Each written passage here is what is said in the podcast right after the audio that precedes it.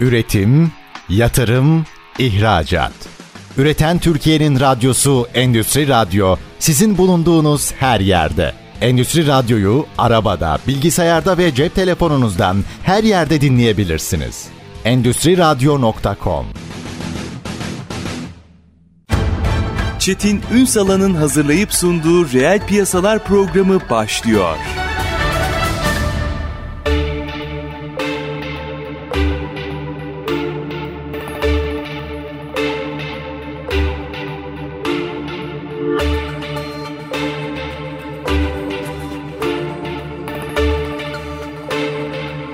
Reel piyasalardan merhabalar. Türkiye'nin gerçek gündeminde birlikteyiz. Efendim bugün emtia ticareti. Ticareti daha doğrusu reel sektörü konuşuyorsanız ana başlıklardan biri emtiadır. Emtiayı doğru yönetiyorsanız aslında orada karlılığınızdan rekabetinize kadar birçok unsuru da beraberinde getiren faktörlerden bahsediyoruz. Biz bugün emtia ticareti ve dijitalleşmeyi konuşacağız. Belki bütün dünyanın yanıtını aradığı, biraz dijitalleşme konuştukça çok fazla B2C'nin konuşulduğu ama asıl madenin B2B tarafta olduğunu bildiğimiz bu dünyada Türkiye'de bunu arıyor. Kıymetli bir konumuz var. Pro Emtia CEO'su Umut Feyzoğlu. Bugün reel piyasaların konu. Sayın Feyzoğlu günaydınlar, hoş geldiniz. Günaydın Çetin Bey. Çok teşekkür ederim. Beni konuk ettiğiniz için de ayrıca teşekkür ediyorum. Estağfurullah. Biraz bilgilerinizi sömüreceğiz üstadım. Estağfurullah. Şimdi gerçekten bu işe buradan başlayalım mı sohbetine? Çok fazla dijitalleşmeden ne zaman bahsetsek işte B2C'ler konuşuluyor. Doğaldır da bir şey demiyorum. Hacim var. Fakat sanki bütün dünyanın yanıtını aradığı şey B2B taraftaki gelişmeler. Biraz değerlendirmeye buradan başlayalım mı? Tabii. Şimdi aslında Türkiye örneğini ele alırsak her 5 işlemden bir tanesi Türkiye'de e-ticaret üzerinden gerçekleşiyor ama bunlar ağırlıklı olarak B2C platformlar üzerinden gerçekleşiyor. Bizim bu pastayı büyütmemiz için örneğin Çin'in, Güney Kore'nin mertebelerine gelmemiz için B2B platformlara da ağırlık vermemiz lazım. Bu B2B platformlar yani işletmeler arası ticarete aracılık eden pazar yerlerinin büyümesi için de vazgeçilmez unsurlardan iki tanesi endüstriyel ürünler ve emtialar. Yaşayın. Peki açın burayı biraz ne olur. Çünkü hani o yolculuk neresindeyiz sorusunun yanıtını aramamız gerekiyor. Neresindeyiz? Hadi siz birebir içindesiniz çünkü de bütün yolculuğu bize anlatabilirsiniz. Neredeyiz? Doğru. Şimdi biz e, şirket olarak, Pro MTA olarak demir çelik sektörüyle başladık. Demir çelik sektörünü ele alırsak demir çelik sektörü Türkiye'nin en büyük sektörlerinden Hı-hı. birisi. E, yaklaşık 35 milyar dolarlık bir hacmi var. E, Avrupa'da Almanya ile birlikte ya birinci sıradayız ya ikinci sıradayız. Türkiye çok büyük bir oyuncu. Demir çelik sektörü özelinde baktığımızda aslında firmaların dijitalleşme açısından kendi e-ticaret siteleri var. Çoğu kendi ürünlerini oraya koyarak, kendi DBS sistemlerini kurarak veya işte alıcılarını oraya yönlendirerek satışlarını yapıyorlar ama bizim yaptığımız gibi uçtan uca demir çelik sektöründeki ticareti dijitalleştiren bir platform yok. Uçtan ucadan neyi kastediyorum? Platforma girdiniz, ürünlere baktınız, fiyatlara baktınız, lokasyonu baktınız, kaliteye baktınız, diğer özelliklere baktınız. Ürünü sepete eklediniz, gerekirse satıcıyla temasa geçtiniz. Sepete ekledikten sonra lojistik teklifi alabiliyorsunuz sepette hı hı. anında bir anlaşmalı firmayla e, orada işbirliğimiz var. Onlar lojistik teklifini size gösteriyorlar. Alıcıyla satıcının adresini otomatik olarak sistem algılıyor. Ve en sonunda da çeşitli finansman imkanları var. Örneğin 180 güne kadar vade imkanı var. Demir çelik sektöründe, emtia sektöründe böyle uzun vadeler, uygun koşullar içeren vadeler yok. Bütün kredi kartlarıyla ödeme imkanları var. Havale EFT ile ödeme imkanları var. Sürekli çalışan bir çağrı merkezimiz, müşteri de destek hizmetlerimiz var. Bünyemizde mühendislerimiz var. Ürünlerin kalitesine ilişkin çeşitli sorunlar çıkabilir diye. O anlamda da sorunuza dönecek olsam emtia ticaretin dijitalleşmesinde neredeyiz diye aslında alacak yolumuz var ama Türkiye'nin kendi potansiyelinde düşündüğümüzde çok ciddi bir imkan da var burada. Buradaki oyuncular bence izleyen dönemde artmaya da devam edecek diye düşünüyorum. Orada şimdi tabii demirçilikten başladınız ama bence demirçiliği biraz konuşabiliriz bu açıdan. Çünkü bunun pilot bir aslında sektör olduğunu farkındayım. Biraz Doğru. incelediğimde bunu görüyorum. Yani siz aslında en hacimlerden birinden yürüyorsunuz. Buradaki uygulamalar belki diğer sektörlere de sirayet edecek. Orada kullanıcısından belki burada platformda sadece gözler öyleler de vardı çünkü sadece gözlüyordur. Reaksiyonları biraz anlatabilir misiniz bize? Tabii bizim lansmandan itibaren 6 ay oldu. 6 aylık bir platformumuz. 10 bin tane alıcımız var. 270 tane satıcımız oldu. Türkiye'nin hemen hemen her yerindeyiz. Satıcılar ürünlerini yüklüyorlar, alıcılar ürünleri alıyorlar. Tabii başlarda çok fazla işlem olmadı. Özellikle ilk 3 ay işte iki tane seçim atlattık ondan sonra devalüasyon oldu vesaire ama Ondan sonra işlemler hızlanmaya başladı. Neredeyse 1 milyar TL'lik hacme geldik. E, bu ilk iki ay saymazsak son 4 aylık dönemde ciddi bir talep var. Başlarda da bir şöyle reaksiyonlar oluyordu. İşte ben ürünü alacağım herhangi bir sorun olursa ne yapacağım? En büyük soru budur zaten. Güven sorunu. Hı-hı. Orada tabii bir iş bankası iştiraki olmasının pro imtihanın o yine markalara girmeyelim tabii, ama tabii bunu söyleyebiliriz bir kere. Tabii. O katkı sağladı. Yani burada ciddi bir kadro var, ciddi bir iş var. Ee, biz işimizi takip ediyoruz. Bu birincisi güven sorunu. İkincisi aradığı ürünü bulamama sorunu. Ürün çeşitliliği. Durun ikinciye gelmeyin. Birincideki çünkü bence en kritiği o. Birinciyi aşabilmek için nasıl ikna ettiniz onları? Böyle yapıyoruz. Alıcı ve satıcı deneyimleri videoları çekiyoruz. Şimdi bunun e, çeşitli yöntemleri varmış. Hatta şu kitabı da aldım. Recep Bey'in kitabı. Yani orada da e, anlatılıyor bu, bu tip şeyler. Alıcı ve satıcı deneyimleri videoları çekiyoruz. Alıcılar anlatıyorlar. E, satıcılar deneyimlerini anlatıyorlar. Onun dışında platformun nasıl çalıştığına dair videolar hazırlıyoruz. Görseller hazırlıyoruz. Onların reklamlarını yapıyoruz. Bir de tabii işimizi takip ediyoruz. Örneğin siz platforma girdiniz bir alıcı oldunuz. Direkt arkadaşlarım sizinle temasa geçiyorlar. Platformu anlatıyorlar. Sizin müşteri temsilciniz benim. Benimle direkt herhangi bir sorununuz olursa temasa geçebilirsiniz gibi. Müşterilerimizi yakından takip ederek aslında onların sorunlarını olası sorunlarını çözebileceğimizi, bu platformun güvenilir bir platform olduğunu anlatmaya çalışıyoruz. Bu birazcık şey gibi değil biraz önce bahsettiniz ya B2C gibi değil. Yani oraya girip tişört almıyor. Bir tabii. tır inşaat demiri alıyor 500 bin lira. Tabii tabii. Yani bir de onu orada bir aksam olursa sadece tedarikinde değil kalitesinde de müşterisine olan siparişinde de gecikti. O kadar zincirleme etki var ki. Tabii ki. Doğrudan ticaretin kalbinde Hı-hı. olan bir ürün. Çoğu sektörün girdisi. E, o anlamda demir çelik sektörüyle başladık dediğiniz gibi. Bu yılın son çeyreğinde alüminyumu koyacağız ama demir çelik sektörüyle sınırlı kalmayacak buraya imtia. Seramik olabilir, kimya olabilir, plastik olabilir. Farklı sektörlere doğru yolculuğuna yoluna devam edecek. E, ne yapıyorlar? İlk böyle deneme mi yapıyorlar? Ya ben oradaki reel sektörün yaklaşımını merak ediyorum. Çünkü eğer biz B2B tarafı reel sektörü buraya alışkanlık haline getirebilirsek dijital ortama çok şey değiştireceğiz. Denemelerini, o reaksiyonlarını biraz açar mısınız? E, genelde şey oluyor. Bağlantılı satış dediğimiz bizim orada her zaman ticaret yaptığı mesela bir satıcıyı görüyor. Bizi arıyor. Ya benim her zaman işlem yaptığım satıcı da oradaymış diyor.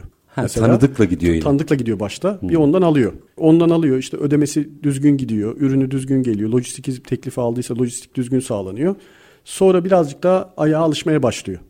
E, ondan sonra tanımadığı birinden de almaya başlıyor. O şekilde yavaş yavaş gelişiyor aslında işler. E, müthiş. E, birinciyi açtım. İkinci dediniz ki fiyat. Orayı açın ne olur? İkincisi bir ürün, e, ikincisi ürün çeşitliliği, hı hı. üç fiyat. Onları birlikte belki değerlendirmek Çok lazım. Sevindim. E, şimdi bazı alıcılar şey diyorlar. E, aradığım ürün çeşitliliği yok. İşte benim her zaman ürünleri aldığım satıcı burada yok. Bu tip şeylerle bize geliyorlar. Biz diyoruz ki o satıcının ismini bizimle paylaşırsanız biz hemen gidelim temasa geçelim. Onu üye yapalım. Bu şekilde bir süzgeçten geçiriyoruz satıcıları. Onaylı satıcı konseptimiz var ama o satıcı muteberse, taahhütlerine bağlıysa, bilinen bir firmaysa onu alıyoruz ve o ihtiyacı öyle gideriyoruz. Fiyat tarafında ise bazı firmalar yüksek fiyatlar girebiliyorlar. Orada da bir algoritma geliştirdik. Her hafta cuma günü piyasa fiyatlarını alıyoruz. O ürünlerin piyasa fiyatlarını. İçeride yassı ürünler, uzun ürünler, borular, profiller, paslanmazlar hemen hemen bütün demir çelik ürünleri var. Piyasadaki fiyatlarla sisteme satıcılar tarafından girilen fiyatları o algoritma karşılaştırıyor. Çok ciddi ölçüde ayrışan fiyatlar varsa o satıcıları tek tek arıyoruz. Yapay zeka ile mi yapıyorsunuz bunu? Şu anda yapay zeka ile Ama oraya gidecek, gidecek galiba değil mi? Yani gidecek. belki işte Londra Metal Borsası'na vesaire vesaire bütün bilgileri alarak işi oraya gidecek anladım. Doğru. Kadarıyla. Robota gidecek gelecek galiba hı hı. izleyen dönemde. Şu anda ama birazcık daha hani kendimiz belirleyerek o satıcıları arayarak yani buradan hani satış yapmak istiyorsanız fiyatlarınız biraz piyasa fiyatlarının üstünde kalıyor. Bir daha değerlendirebilir misiniz gibi soruyoruz yani sadece. E, bazıları değiştiriyor. Bazıları diyor ki ben demir çelik fiyatlarında da ciddi bir düşüş oldu biliyorsunuz. Hı hı. E, Çin kaynaklı özellikle. Benim maliyetim çok yüksek diyor. Özellikle yassı tarafta. Yani ben bunu düşüremem. Maliyet çok yüksek diyor. Yassı tarafta indirmeyenler de oluyor fiyatlarını. Bazıları ama acil stoklarını nakle çevirmek istiyor. Onlar fiyatlarını indirebiliyorlar. Genelde bu şekilde gelişiyor. Ya aslında e, bir tür regülasyon da oluşturuyor bu. Yani gerekçesini soruyorsunuz aslında niye bu fiyat diye. E, bu kıymetli çünkü bugüne kadar ben de bu fiyat deyip işin içinden çıkılıyordu normal gelenekselde. Siz dönüyorsunuz diyorsunuz ki bakın ortalamanın üstünde kaldınız. Niye? Belki de farkında değil fiyatlarını ona göre ayarlayacak. Bu da bence oradaki hizmeti sunan açısından da bir otokontrol. Tabii hem onun açısından otokontrol hem fiyatta şeffaflığı sağlaması ve rekabeti sağlaması açısından otokontrol. Yani genelde şu şekilde oluyor. Siz bir ürün alacağınız zaman tek tek bu e, satıcı firmaları, tüccarları veya üreticilere mail atıp teklif alıyorsunuz. Süreç bu şekilde işliyor. Veya telefonla çok fazla yapılıyor bu işler. Telefonla konuşuyorlar. Biz onların hepsini aslında tek bir pazar yerinde toplamış oluyoruz. Oraya giriyor, ürünü seçiyor, ebatları seçiyor almak istediği. Orada bütün e, satıcıların isimleri, fiyatları, ürünleri, kaliteleri her şey çıkıyor. Yani tek elden aslında bu işi halledebileceği bir platform gibi olmuş oluyor bu. Bundan 3 yıl önce falandı galiba. TÜSAYDER yani satın almacıların e, derneği o dijital 4.0'ları konuşurken bunlardan bahsediyorlardı aslında. Ya alternatife gidin, alternatiflere bakın. Orada çok büyük bir direnç vardı. Şimdi bu seneki mesela şeye bakıyorum zirvede konuşulanlara satın almacılar şeyden çıkmaya başladılar konfor alanlarından çıkmaya başladılar. Ve bu tarafı kullananın gitgide firmalardaki karlılıklarının arttığını hissettiler. Galiba burada yine satın almacılar kritik rolde.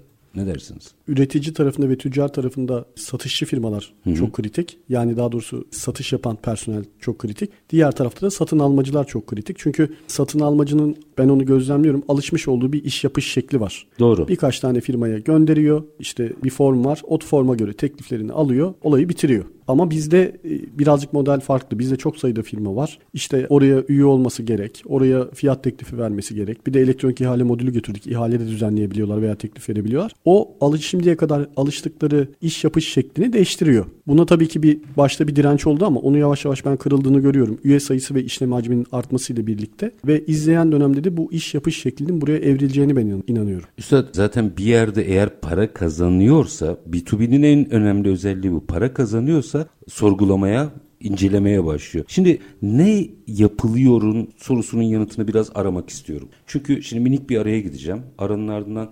90'lı yılların sonu 2000'li yılların başıydı. Şeyi vermeyeceğim tabii ama biraz da kamu olan bir petrokimya sektöründe bu denendi. Hmm. O zaman çok erkendi ve olmadı. Şimdi o zaman olmayanı bugün nasıl olduruyoruz? Algılar vesaire tamam hepimiz tamam. Ama onun dışında sistematik olarak nasıl oluyor merak ediyorum. Minik bir araya gidelim. Tabii. Aranın ardından işin bu boyutunda birazcık açılımlar sağlamanızı rica edeceğim. Efendim konuğumuz Pro Emtia CEO'su Umut Feyzioğlu. Emtia ticareti ve dijitalleşmeyi ele alıyoruz. Kısa bir ara lütfen bizden ayrılmayın.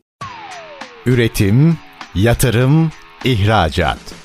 Üreten Türkiye'nin radyosu Endüstri Radyo sizin bulunduğunuz her yerde. Endüstri Radyo'yu arabada, bilgisayarda ve cep telefonunuzdan her yerde dinleyebilirsiniz. Endüstri Radyo.com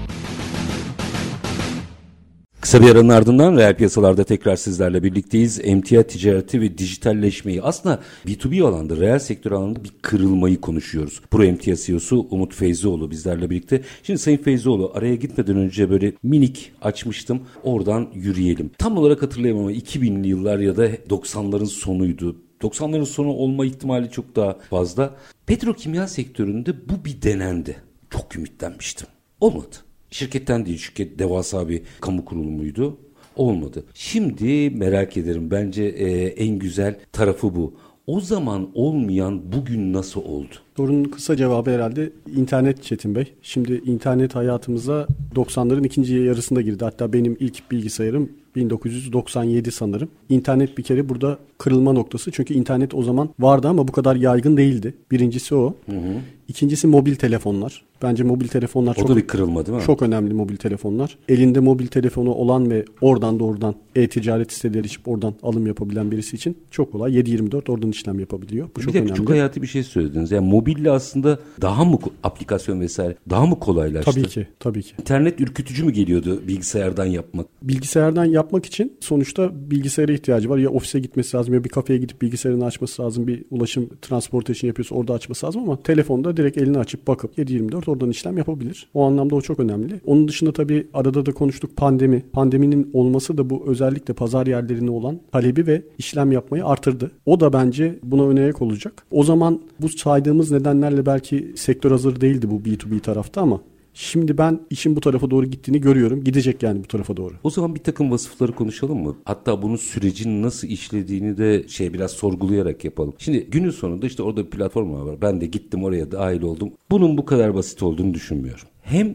orada ürün verenler açısından hem de ürün alanlar açısından. Eminim ki bununla ilgili bir takım bilgilendirme ve eğitim faaliyetiniz vardır. Hangi vasıflara sahip olarak o mecrada, o platformda olması gerekir ki sonuç alsın? İşin biraz bu boyutunu açalım. Şimdi platforma üye ol, olması için öncelikle ya gerçek kişi ya da tüzel kişi tacir olması lazım. Tamam. O, o zaten olacak. temel. Tabii. O filtreden geçirerek alıyoruz. Bir alıcı platforma geldiği zaman aslında sadece telefon numarasını vererek ve şifre oluşturarak bütün ürünlere, fiyatlara vesaire ulaşabiliyor. Eğer satın alımı yapmak isterse son aşamada ödemeye geçerken ilave bilgilerini biz talep ediyoruz ve doğruluyoruz.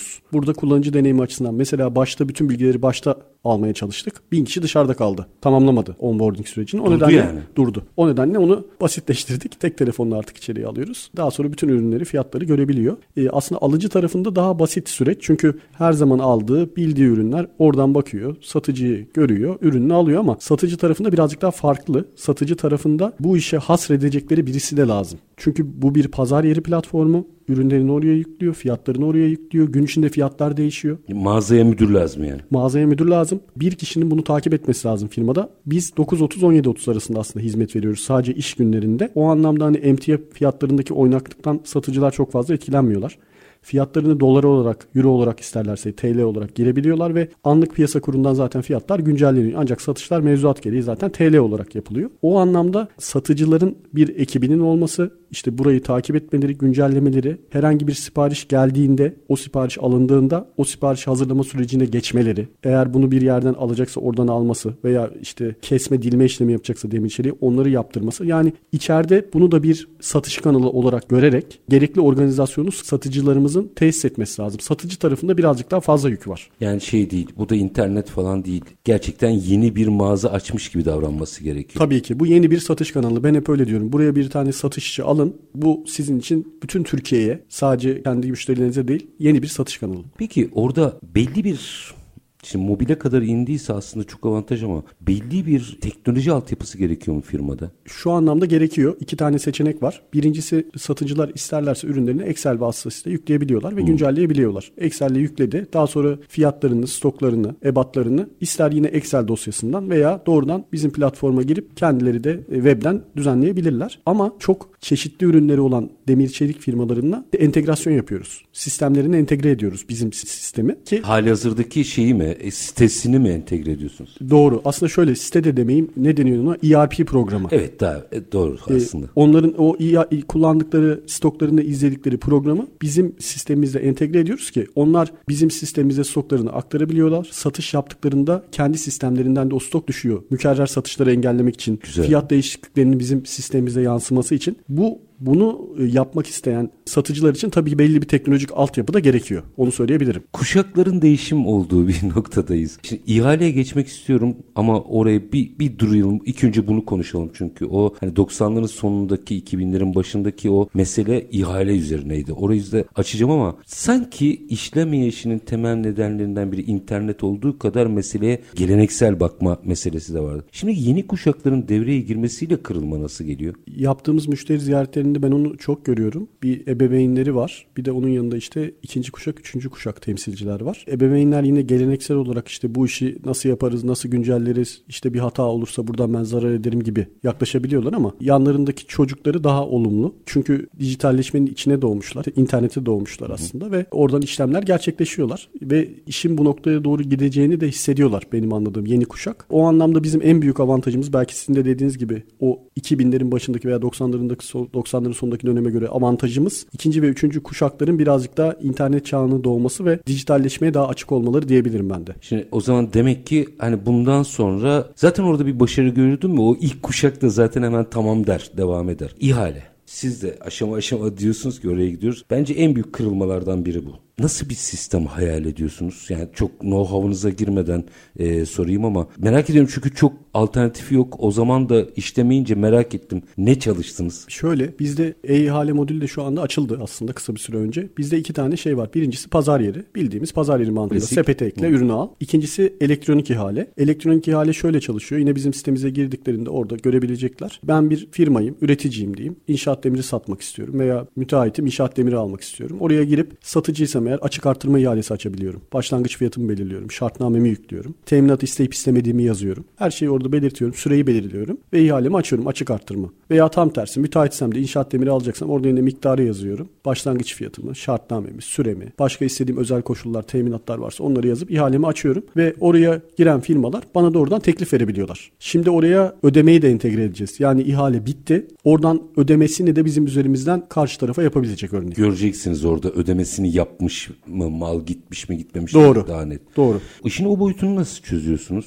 Daha doğrusu e, bunun çaresi sokarken otokontrol e, tabii yani orada mesela hangi vasıfları arıyorsunuz firmalarda o bence önemli. Çünkü biliyorsunuz mikrop bir yere girdi mi sıkıntı olur. Alanda da satanda da neler arıyorsunuz? Birincisi muteber olması, taahhütlerine bağlı olması. Özellikle satıcı tarafı bizim için birazcık daha kritik. Orada onaylı satıcı konseptimiz var. Sektörde eski olması, belli bir stoğunun olması vesaire bu tip şeylere bakıyoruz. Alıcı tarafında risk birazcık daha az çünkü biz zaten satış gerçekleştiği zaman ürün bedelini blokeye alıyoruz. Havale EFT ile ödendiyse veya kredi kartıyla bayi kartla ödediyse provizyon ayırıyoruz. Yani geleneksel o e, hakemlik oluyor. Pazar Oluyor. yeri hakemliği. Oluyor. E, biz onu blokeye alıyoruz. O nedenle alıcı tarafında riskimiz birazcık daha az para blokede olduğu için. Bu normal kargo şirketlerinde olduğu gibi alıcıya bir tane teslimat doğrulama kodu gönderiyoruz cep telefonuna SMS'le. O da satıcıya söylüyor. Satıcı doğru kişiye ürünleri teslim ettiğini anlamış oluyor. Ama alıcı da şunu biliyor. O teslimat doğrulama kodunu söylemeden yani o ürünleri teslim almadan satıcının ödemesi de serbest bırakılmayacak. Arada aslında ben de bir garantör gibiyim burada. Evet öyle gözüküyor.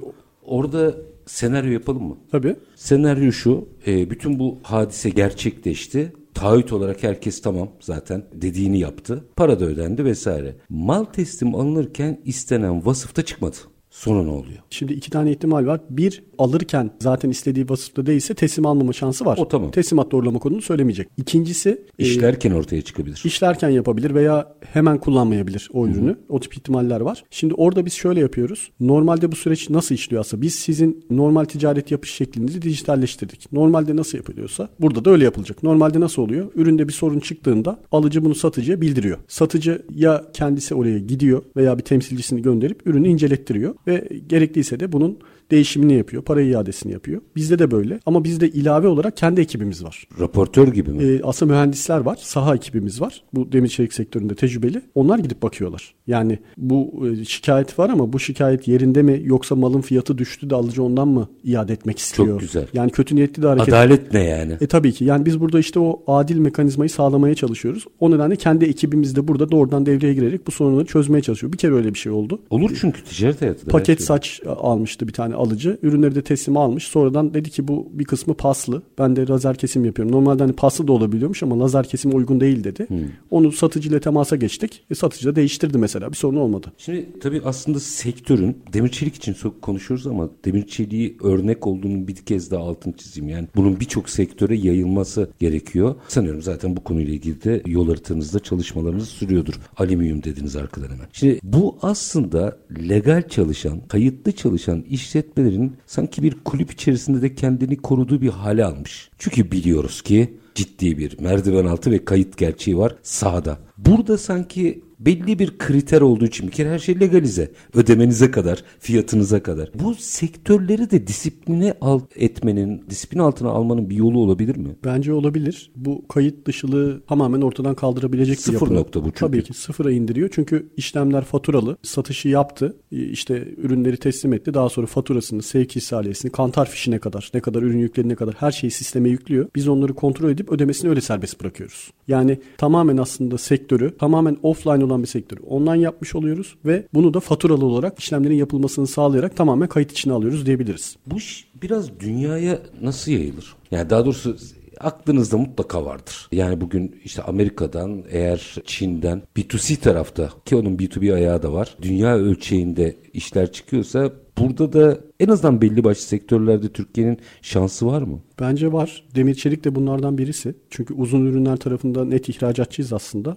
Yassılarda da net ithalatçıyız. Ve biraz önce de bahsettiğim gibi Türkiye demir çelik sektöründe aslında büyük bir oyuncu. O anlamda firmalardan bazı talepler de bize gelmeye başladı. İşte yurt dışından yaptığım alımları aracılık edin, yurt dışına yaptığım satışları aracılık edin. Önce belki bölgesel olarak komşu ülkelerle başlanabilir gibi ben düşünüyorum. Daha sonra da bu Avrupa tarafına doğru yayılabilir. Dediğiniz gibi uzak doğuda buna benzer şeyler var. Amerika tarafında da var ama Avrupa'da bu bahsettiğiniz anlamda çok küçük örnekler var. Ancak orada böyle global bir pazar yeri yok. Oraya doğru yayılması Bence mümkün olabilir. Sanki orada şöyle bir potansiyel de var. Değerlendirmenizi almak isterim. İşte Türkiye Cumhuriyetler ve aslında Körfez hatta hani Körfez'i petrolünü bir tarafa bırakırsanız orası net tüketici inşaatlaşma vesaire nedeniyle. Ama Türkiye Cumhuriyetleri doğru kurgularsak sanki orada çok ciddi bir ham madde var. E bize güvenebiliyorlar. Birlikte iş yapıyoruz çünkü. Oranın ham maddesini dünyaya satabilen bir alan olabilir miyiz? Olabilir. Yani doğal zenginlikler açısından orası çok ciddi bir potansiyel. Çok. Ee, Nüfus da az. Tabii ki işbirliği yapılırsa neden olmasın? Olabilir. Ne yapmak lazım? Yani neye ihtiyaç var öyle için? Yani size ben dedim ki böyle bir şey yapalım kamu yetkilisiyim hatta. Dileyin benden ne dilerseniz. Ne dilersiniz? Oradaki bir kere kamuyu ikna etmek lazım bir kere. Hı. Çünkü orada da çeşitli jeopolitik dengeler var biliyorsunuz. Doğru. Önce bir onu ikna ettiğimizi varsayalım. Tabii tabii. Bütün koşullar oluştu. Herkes en fikir. Neye ihtiyacınız var? Oradaki altyapıyla yani dijital altyapıyla aslında benim altyapımın konuşması lazım. Benim oraya yaygınlaşmam lazım. Bu çok zor bir şey değil. Yapılmayacak bir şey de değil. Ama orada çeşitli tarafların bunu desteklemesi lazım. Yapılmayacak bir şey olduğunu ben düşünmüyorum. Burada bir Londra metal borsası gibi en azından dijital dünyada Türkiye enteresan bir üs haline gelebilir mi? Gelebilir. Bir borsa olarak değil de belki bir pazar yeri olarak ben şey, olabilir. Büyük, büyüklüğünü e, anlatmak için olabilir. Londra metal borsası dedim. Olabilir. Yoksa bu yeni dünya tabii. Tabii ki. Olabilir. Diyorsunuz ki sadece bütün regülasyonlar hemfikir olmak kaydıyla sadece dijital altyapıda konuşur hale getirmemiz bu işi çözer. Çözer. Bir de tabii hukuki altyapı. Tabii tabii. Yani regülasyondan kastettiğim Aynen oydu. Öyle. Onlar hallolmuş diye baktım. Müthişsiniz. Peki işin bir de finans tarafını merak ederim. Hatta yeni dijital paralara geçişte buralar nasıl kullanılır, kullanılıyor. Hepsini açmak isterim ama minik bir ara. Aranın ardından Tabii. konuşalım. Efendim konuğumuz Pro Emtia CEO'su Umut Feyzioğlu. Emtia ticareti ve dijitalleşmeyi konuşuyoruz. Kısa bir ara. Lütfen bizden ayrılmayın. Üretim, yatırım, ihracat. Üreten Türkiye'nin radyosu Endüstri Radyo sizin bulunduğunuz her yerde. Endüstri Radyo'yu arabada, bilgisayarda ve cep telefonunuzdan her yerde dinleyebilirsiniz. Endüstri Radyo.com Kısa bir aranın ardından reel piyasalarda tekrar sizlerle birlikteyiz. Konuğumuz Pro Emtia CEO'su Umut Feyzioğlu. Emtia ticareti ve dijitalleşmeyi aslında platformlar üzerinden konuşuyoruz. Şimdi işi ihale tarafına kadar gidiyor. Hatta biz bunun uygulamalarına başladık dediniz. Evet. Hatta Türkiye Cumhuriyetlere kadar gittik bir fotoğraf çektik. Üstad günün sonunda para. Yani iş yapan da buradan bir şekilde finansman sağlamak isteyen de finans, para her şeyi bilirler. O zaman biraz bu boyutunu açalım. Birincisi finanse edilebilmesiyle ilgili fotoğraf ne?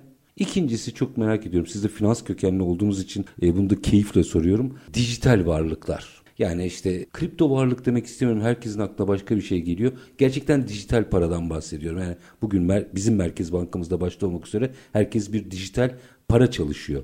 İş orada nasıl kırılacak merak ederim açıkçası. Tabii önce ilk sorunuzdan başlayayım. Ben de yaklaşık 20 yıllık bankacıyım aslında. Şimdi burada iştirak olduğumuz bankanın bizim platformumuza özel çeşitli ödeme avantajları var. Birincisi kredi kartlarıyla 1 milyon TL'ye yapılan alışverişleri vade farksız 3 taksitle taksitlendirebiliyorlar. Hmm. Bu çok ciddi bir avantaj şu finansman şey, koşullarında. İhtisas bankası mantığıyla yapıyorlar. Evet. evet. İkincisi de yine bu iştiraki olduğumuz bankanın çıkarttığı özel bir kart var. Kart ürünü. Bu kart ürününü alan bir tane alıcı platformdaki bütün satıcılardan vadeli alım yapabiliyor. 90 gün, 120 gün, 150 gün, 180 gün vadeli alımlar alım imkanları var ve burada da avantajlı faiz oranları var. E bunlardan da faydalanabiliyor. Biz bunlara ciddi bir ilgi olduğunu şu anda piyasada görüyoruz. Sistem buraya mı dönecek? Yani eskide geleneksel de hali hazırda işte beni krediye ulaşamıyorum, krediye ulaşmam lazım bankalar. Bu sistem sanki artık buna mı dönüyor?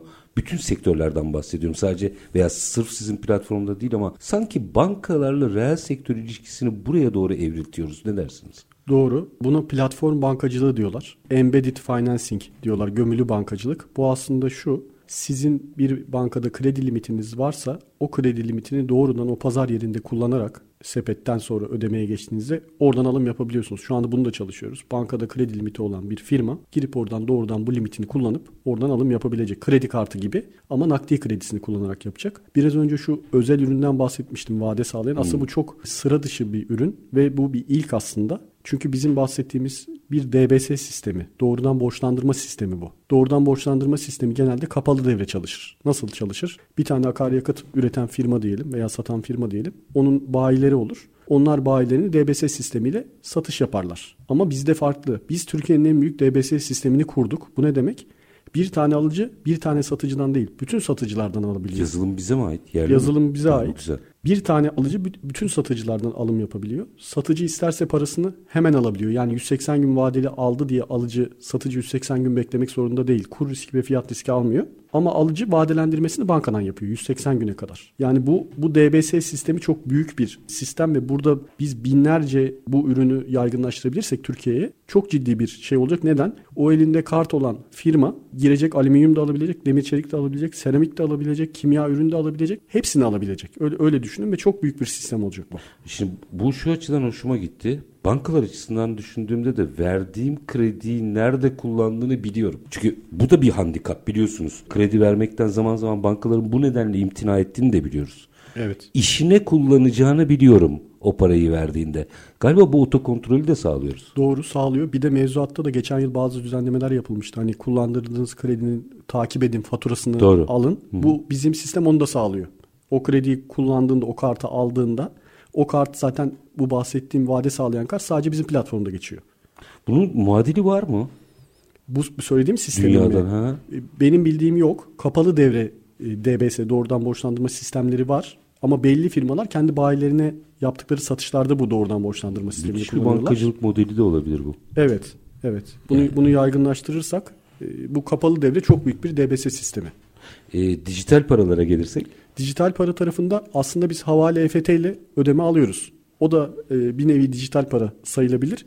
Ama tabii biraz önce bahsettiğiniz bu e, kripto paralar veya diğerleriyle de ödeme almak da aslında amacımız.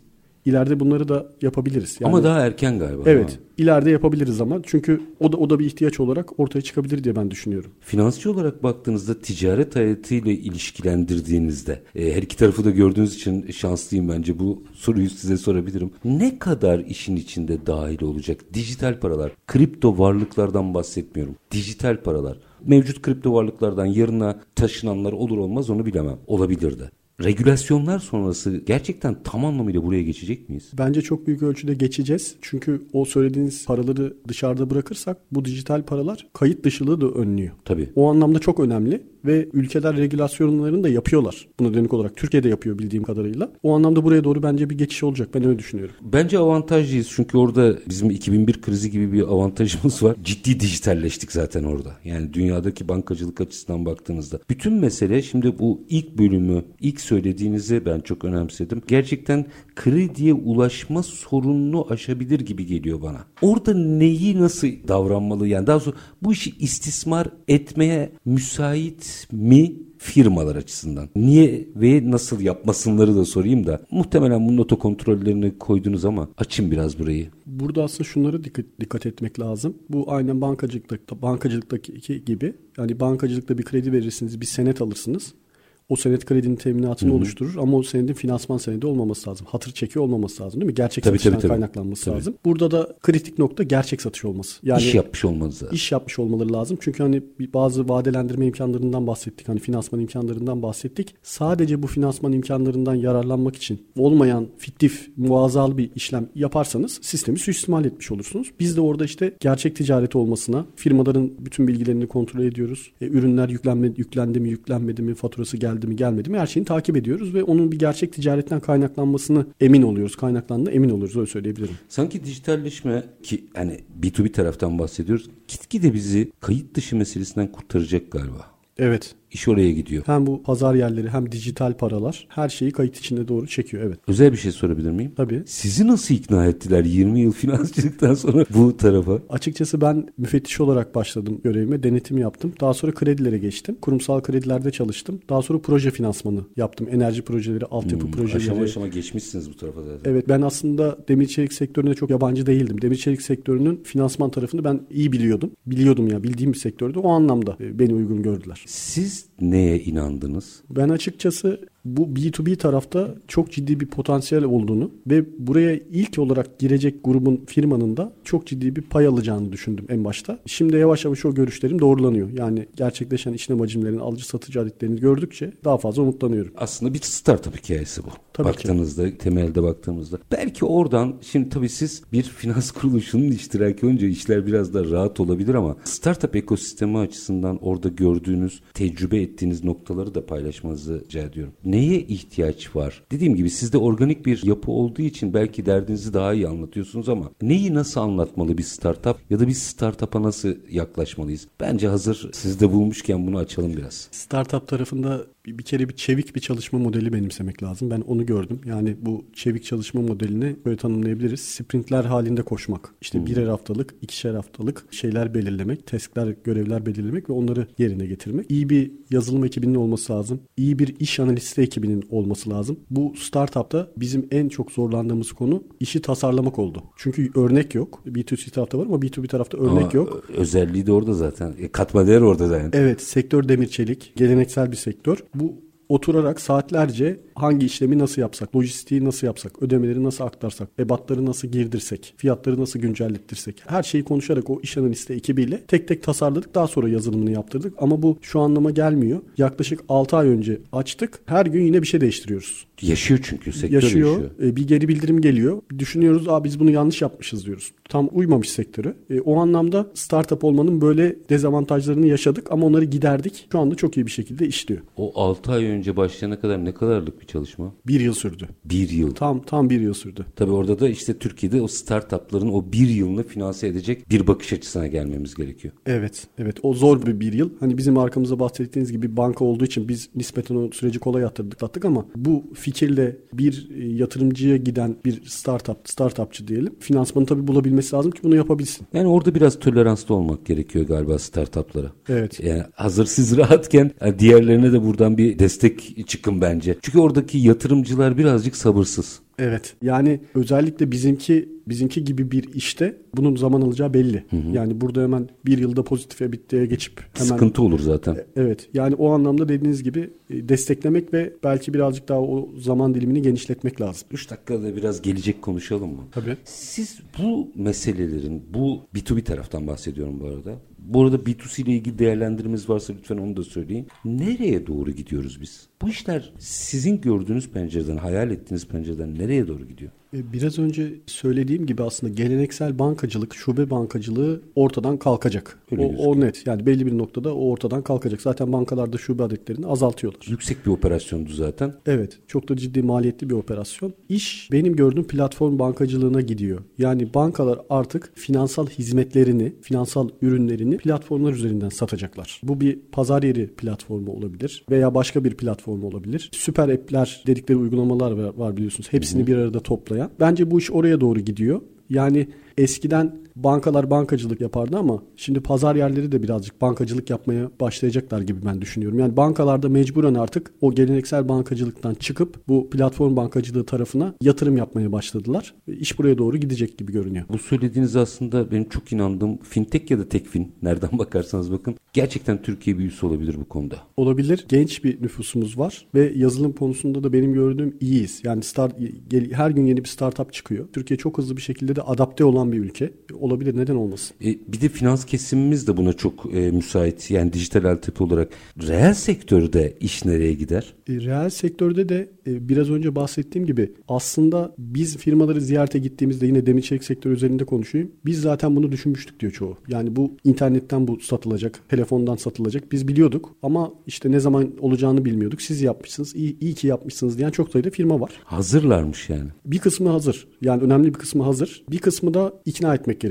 Çalıştığını görmeleri gerekiyor. Lütfen marka vermeyin. Şöyle bir datanıza baktığınızda eminim büyükler ağırlıklıdır. Orta ve küçüğe yönelik tespitlerinizi merak ederim. Oraya kadar ne kadar yaygınlaşabildik? Şey tarafında, alıcı tarafında aslında COBİ'lere kadar indik. Yani Aa, çok iyi. Türkiye'nin büyük müteahhitleri de alıcı var. Alıcı tarafında. Al, alıcı tarafında. Benim için önemli olan aslında alıcı tarafı. Evet. Özellikle. Çünkü satıcı tarafında Herkes bahs- bir şey satmak ister zaten. Evet. 270 tane satıcımız var aslında Türkiye'nin genelinde. Orada çok ciddi bir şeyimiz yok. Yani ürün hacmimiz de iyi, çeşidimiz de iyi. Diğer tarafta ama alıcı tabanını benim genişletmem lazım ve Türkiye'ye yaymam lazım. Neden? Aslında bu B2B veya B2C platformlarının değerlemesi biliyorsunuz aktif üye adedi ve işlem hacmi. Tabii. işlem adedi üzerinden gerçekleşiyor. Ondan benim aslında amacım kılcal damarlara kadar Türkiye'nin her yerini emmek. Bizde 2 tona kadar ürün, ürün satılıyor. Bir, bir tır 26 ton, 2 ton bir bağ inşaat demirini bile oradan girip alabilir. O anlamda da biz kobil, bizim ana kitlemiz aslında kobiler. Alıcının buraya eğilim göstermiş olması çok önemli bir kırılma. Aslında hani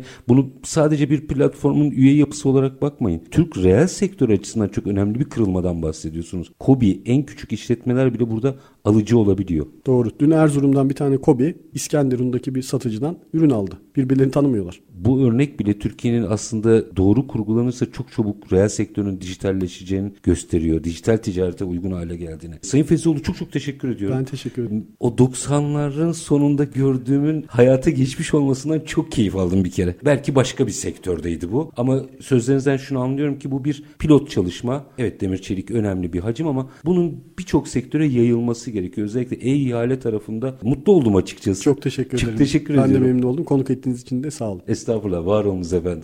Efendim biz bugün emtia ticareti ve dijitalleşmeyi mercek altına aldık. Böyle verimliliğin, kayıt dışılığın ortadan kalktığı, verimliliğin geldiği, nispeten aslında firmaların birbirine güven duyduğu, hatta bence Sayın Feyzioğlu'nun bugün anlattıklarının içerisinde belki arada kalmış olabilir ama bence çok büyük bir kırılma. Finans sektörünün reel sektörle yeni kredilendirme modelinin işe yönelik yani verilen finansın işte kullanılmasını temin etmeye yönelik enteresan açılımlar var. Büyük bir kırılmadayız aslında. Bunu okuyanlar olacak, okuyamayanlar olacak ama şu son söylediği Sayın Feyzioğlu'nun beni umutlandırdı. Eğer satan herkes satmak ister. Alanda iş kobilere kadar indiyse burada büyük ümit var demektir. Biz her zamanki bitirelim. Şartlar ne olursa olsun paranızı ticarete, üretime yatırmaktan, işinizi layıkıyla yapmaktan ama en önemlisi vatandaş olup hakkınızı aramaktan vazgeçmeyin. Hoşçakalın efendim.